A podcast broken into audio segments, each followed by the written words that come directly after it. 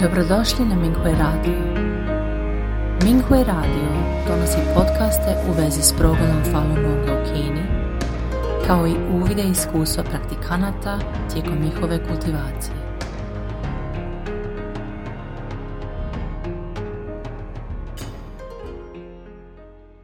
Slijedi članak za dijeljenje iskustava iz Falun Dafa kultivacije pod naslovom Razbiti okove vezanosti i marljivo prakticirati istinsku kultivaciju. Uvodno poglavlje. Oduvijek sam bila vrlo razumna osoba. Kada sam prvi put počela čitati Joan Fallon, završila sam cijelu knjigu u jednom danu i shvatila sam da mi je pomogla bolje shvatiti svijet. Znala sam da sam na ovaj svijet došla da bih prakticirala Falun Dafa. Na putu kultivacije sam već cijelo desetljeće. Bilo je perioda u kojima sam bila vrlo marljiva i perioda u kojima sam bila dirnuta ugledom, osobnom koristi i sentimentalnošću. Nekoliko puta sam posrnula u kultivaciji.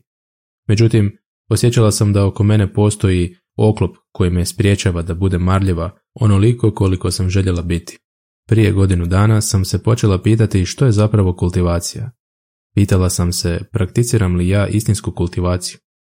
Pročitala sam brojna iskustva koja su napisala kolege praktikanti i dirnula bi me njihova čvrsta vjera u Dafa, njihova čistoća i suosjećanje. Pitala sam se zbog čega ja nisam dostigla takvo stanje, jer sam, kako sam smatrala, dovoljno dobro shvaćala principe Fa. Tek sam nedavno doživjela pravi proboj nakon što sam puno učila Fa. Konačno sam otpustila tri ljudska oklopa, moje predođbe o životu i smrti, nedostatak vjere u Fa i ateizam.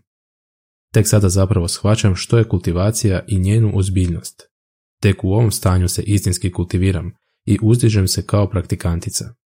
Želim podijeliti svoje iskustvo s kolegama praktikantima da bismo zajedno napredovali, dostigli tijek pa ispravljanja i ispunili naše predpovijesne zavjete i želje. Prvo poglavlje istinski otpuštati vezanosti. U posljednjih deset godina sam nekoliko puta posustala i kultivacijsko stanje mi nije bilo stabilno. Na kraju sam postala umrtvljena. Iako sam željela napredovati i imala želju za probojem, to ne bi dugo trajalo. Bila sam zabrinuta i osjećala sam se bespomoćno. Odlučila sam puno vremena provesti učeći, prepisujući i recitirajući fa. Pripremila sam nekoliko bilježnica i prepisala sam učiteljeva nedavna predavanja. Uz to sam čitala puno učiteljevih predavanja. Drugo poglavlje, uzdizanje kroz intenzivno učenje fa. Trudila sam se biti potpuno stopljena sa fa za vrijeme učenja. Za vrijeme prošlogodišnjih zimskih praznika učila sam fa sa svojom kćeri. Proveli smo 9 sati čitajući učiteljeva predavanja od 1999. do 2011. godine u nekoliko dana. Predvečer smo recitirale pjesme iz učiteljeve zbirke poezije Hon Yin 3. Na početku sam bila rastresena i nisam se mogla koncentrirati. Postupno sam uspjela postići smireno stanje za vrijeme učenja Fa. Prosvjetila sam se u nove spoznaje za vrijeme učenja. U Fa predavanju u New Yorku 2011. što je učenik Dafa, učitelj je rekao. Citat. Molekuli koji sačinjavaju molekulske čestice čovjeka su sačinjeni od atoma, a atomi su sačinjeni od mikrokozmičkih čestica i energija je veća što su one mikrokozmičkije. Znamo da kada se ljudsko tijelo sahrani u zemlju, njegove ćelije koje su na površinskom nivou sačinjene od molekula mogu da istrunu, ali molekule ne mogu da istrunu, zar ne? Još manje to mogu atomi, jeli? I gdje je onda otišao taj dio vas? Ako su sve ljudske misli jednostavno proizvod razmišljanja njegovog vlastitog uma, na ovom površinskom nivou, kako onda objasniti stvari koje ljudi ponekad neočekivano kažu? Nije uvijek slučaj da ono što izgovorite nastaje nakon pažljivog razmatranja, već ste ponekad na dijelu vi na različitim nivoima, u rasponu od vaših čestica na površinskom nivou do onih koji vas sačinjavaju duboko u mikrokozmosu. Cijelina vašeg bića je istovremeno sačinjena od čestica koje idu od najmikroskopskijeg nivoa do onih na površini pa vaše biće nije samo ovaj krajnje jednostavan, površinski sloj čelija. U kontekstu bića jedne osobe, onda gubitak ovog površinskog dijela je samo gubitak sloja spoljne kože. S reinkarnacijom oblači se nova spoljna koža. Pravi vi ne možete istrunuti kad vas sahrane u zemlju. To tlo ne može da razbije atome, niti čak molekule. Kada bi se razbili nečiji atomi, rezultat bi bio masivna eksplozija. Snaga nuklearne eksplozije u rasponu ljudskog tijela bila bi dovoljna da se razori jedan grad, nije li to točno? Gdje onda odlazite poslije smrti? Kraj citata. Iz toga sam odjednom shvatila da život i smrt nemaju ništa sa mnom. Osjetila sam da sam povisila razinu postojanja. Treće poglavlje odstranjivanje vezanosti za život i smrt. Kada bi netko spomenuo osobu koja je preminula, ranije sam na to gledala iz perspektive običnog čovjeka. Iz fa sam dobila drugačije razumijevanje principa života i smrti, te sada na to gledam drugačije. Radi se o sudbinskoj vezi. Napokon sam otpustila tu vezanost, koja me bila prekrivala kao slojevi oklopa i moj način razmišljanja se sukladno promijenio. Test života i smrti je moguće proći učenjem fa. Oklop vezanosti se formirao tisućama godina da blokira put kultivacije. Shvatila sam zbog čega puno puta nisam bila u stanju ispuniti fa standarde, iako sam razumjela principe fa. Također sam shvatila zašto su neki praktikanti tako postojani i marljivi u kultivaciji, te tako dobrodušni u spašavanju živih bića, zato što su im misli u skladu sa fa. Nadišli su razinu ljudskih bića, asimiliraju se sa fa i spašavaju ljude kao božanska bića. Oni su zaista dostigli takvo stanje. Tijekom kultivacije proteklih godina činilo mi se kao da sam u kući i da gledam lijepe prizore kroz prozor. Međutim, nikako da izađem van. Razmišljala sam o svijetu izvan kuće, ali to je više bila fikcija, jer nisam zaista bila povezana sa tim svijetom. Sada sam u stanju u kojem konačno mogu izaći van kroz vrata i pridružiti se tom svijetu. Isto je i sa testom života i smrti. Probijanje kroz ta vrata je tek početak istinske kultivacije. Tijelo mi se osjećalo energično nakon što sam spoznala taj princip pa. U tom trenutku sam shvatila da ja mogu biti marljiva kao kolege praktikanti i konačno prakticirati kultivaciju. Bilo me sram što mi je trebalo deset godina da shvatim te principe. Nadam se da će moje iskustvo pomoći praktikantima koji su u sličnom stanju. Otpustite oklup vezanosti i ne propustite priliku da se istinski kultivirate. Četvrto poglavlje Odstranjivanje ateizma i nevjere u DAFA Kada sam probila ljudski oklop, promijenio se i moj način razmišljanja. Bila sam u stanju uskladiti se sa fa i osjećala sam da mi je tijelo ogromno, te da obuhvaća univerzum za vrijeme slanja ispravnih misli. Nadnaravne sposobnosti su mi postale moćnije i mogla sam slati ispravne misli i po sat vremena.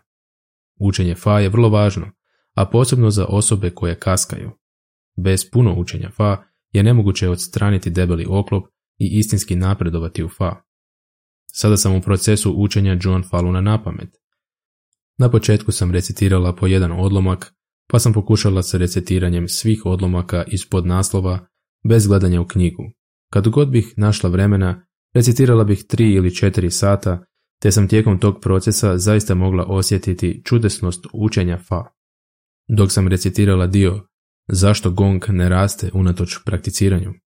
Osjetila sam da sloj oklopa nebere u fa nestaje. Dok sam recitirala Honjen 3, nestao je sloj vezan za ateizam. Konačno sam shvatila da su se recitiranjem fa srušile velike planine koje su me blokirale u kultiviranju. Vrlo brzo sam iskusila ogromne promjene fizički i psihički i bila sam u stanju u svakoj prilici biti usklađena s fa. Smatram da je to princip univerzuma. Peto poglavlje, odstranjivanje ljudskih vezanosti nije teško. Zašto neki praktikanti smatraju da je teško odstraniti ljudske vezanosti? Vjerujem da postoje dva glavna razloga. Prvi, nisu u stanju razlikovati što su ljudske vezanosti i predođbe, a što je njihovo istinsko biće. I drugi, njihove ljudske vezanosti su snažnije od istinskog bića.